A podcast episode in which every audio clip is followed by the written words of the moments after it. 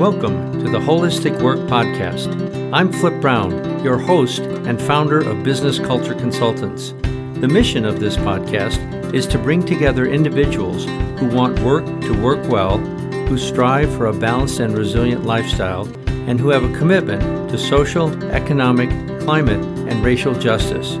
Feel free to check out the whole series along with other resources at businesscultureconsultants.com. Thanks for finding your way here.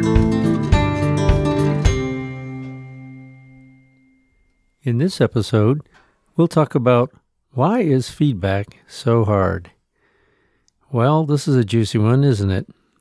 So, feedback, meaning you're going to give something, hopefully of nutritional value, well, from a uh, professional or intellectual and emotional standpoint, and you're going to give it back to someone. Now, I find this to be very interesting, and I have certainly heard the term feed forward, meaning let's not be obsessed with what has happened. Let's talk about what can happen, what needs to happen. Let's have a future orientation. But we use this term feedback, I mean, it's in general use. The first challenge is what is the nature of our relationship with someone that we are giving feedback to? Because that is generally going to set the foundation for how the conversation goes. If we are anxious, frustrated, disappointed, angry, it's really challenging to give feedback that the recipient is going to find to be helpful. So, this is step number one. Where am I at emotionally in this process? The nature of the relationship is important because of the need for real trust. And here's a word that we all use and we all use differently at times. What does trust actually mean? Well, when I ask people in the workplace, one definition that comes up from time to time is trust means you won't do anything to make me look or feel bad. Well, that's not realistic because I could be having a really bad day. I could have gotten some bad news. I could have a family member in a critical health situation. Could have gotten in a fender bender on the way to work and you didn't know that. And you say one thing that you think is fair or reasonable, and I just have a huge negative reaction. Well, does that mean that we don't have trust? No. I mean, maybe we don't, but that's not indicative of it. A more accurate definition of trust is no matter what happens, and in any good relationship with depth, there will inevitably be conflicts from time to time.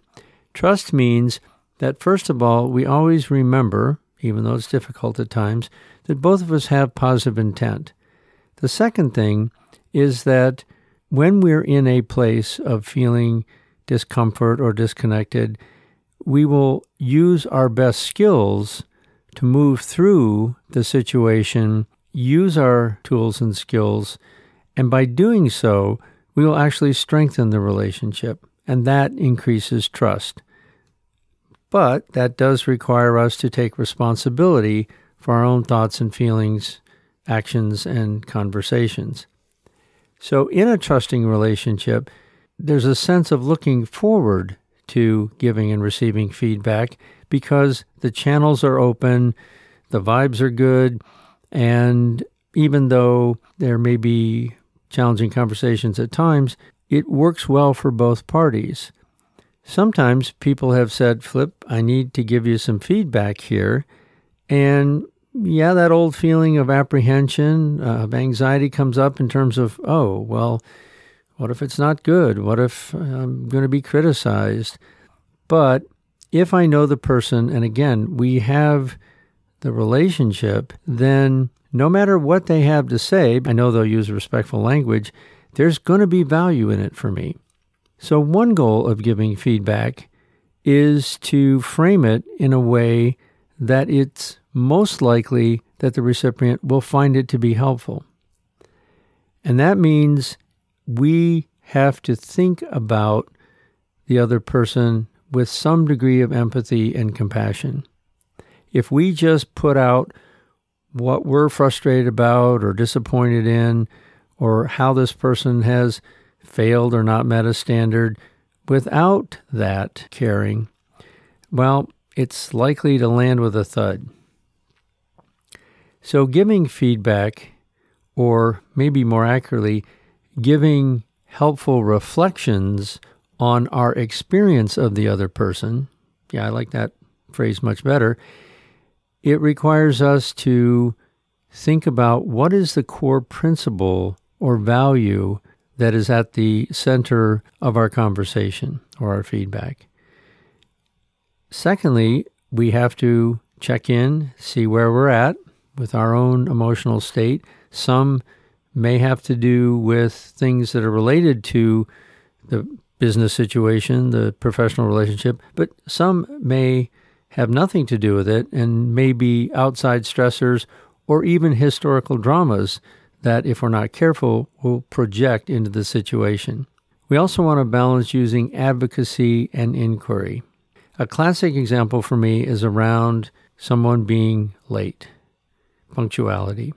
To exaggerate my point, the old method is hey, how many times I have to tell you? The office opens at 9. Customers are calling. You, you need to be here. I mean, how many times do we have to have this conversation?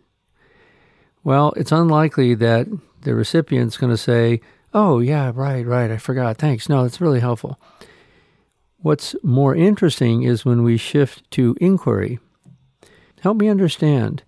When you arrive at 907, 913, 922, what do you think is the impact on your coworkers and our customers? Now, the person may not be able to answer that in a helpful way, but at least it requires them to consider taking responsibility for their actions. There's also the difference between situational feedback or sharing of experience and something that has become a pattern. In the pattern conversation, we're wanting to look at the behaviors that are either aiding or constraining uh, our shared values and goals. And while I'm on this subject, just reminded me, aiding, aiding our goals and values, the art of giving positive feedback is very important. And I find many folks they get caught up and swept along in the busyness of the day, and they really don't take the time to give clear, specific praise, which is what we call positive feedback. And instead of a generalized, hey, you did a good job, to be able to say, you know, I noticed that you stayed late a few minutes, worked hard on that, really did a good job of proofreading, and um, I was just delighted with the outcome. Then the other person knows that you paid attention and that you know specifically what they did. It's very helpful. Sometimes we share our experience in the form of feedback, and then we need to know, first of all, did it land? Was it heard? So we can use the skill of active listening and say, please help me understand what it is that I've been communicating to you. Oftentimes, particularly if there's any emotion present or tension, then the other person's filters will kind of kick in and they they will not have heard precisely what you intended to say and then that gives us an opportunity to go back and say well actually what I wanted to communicate to you was this.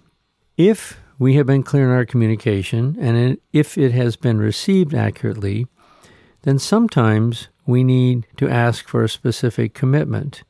What kind of commitment? Who are we to ask for a commitment? Well, the commitment is around making changes based on the feedback so that the other person and or the the relationship that we have, the, the working together in collaboration, we have a sense that it is going to move in a positive direction.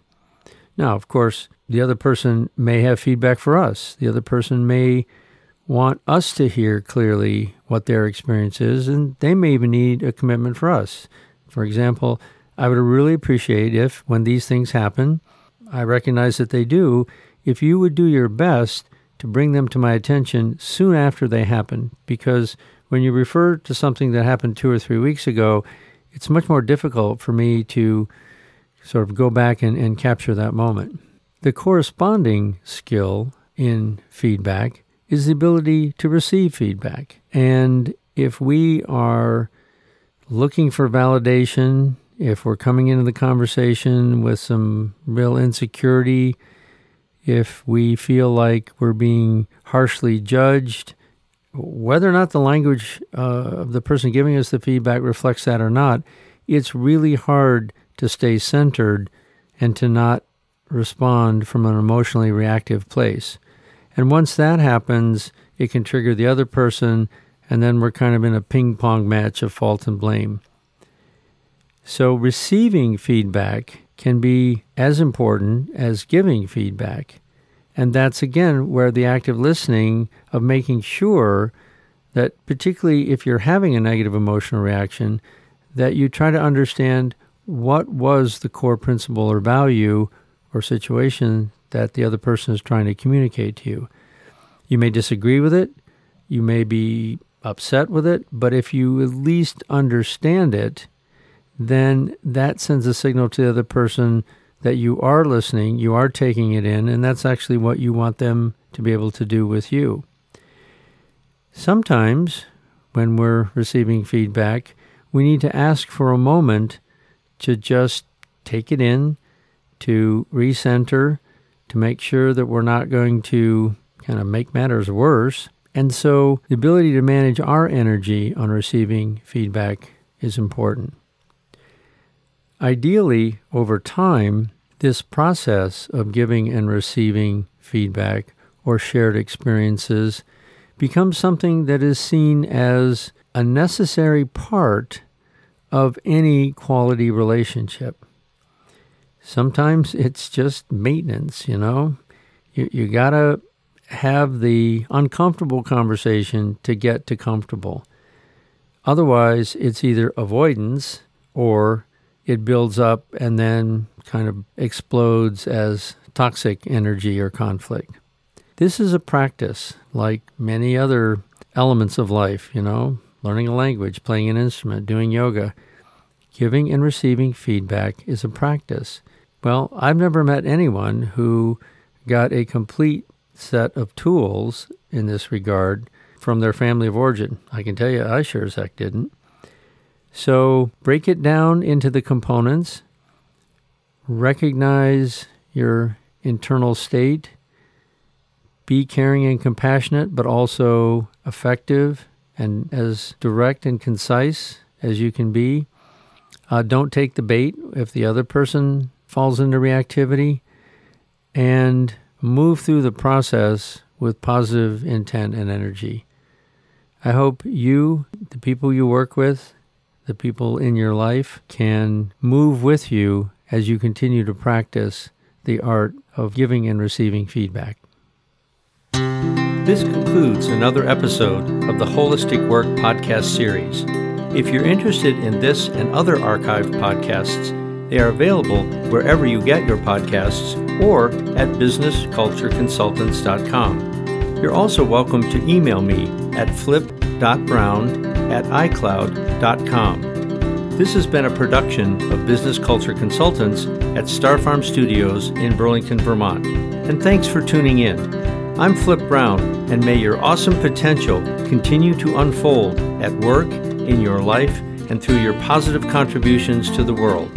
Until the next time we cast another pod, be safe and strong.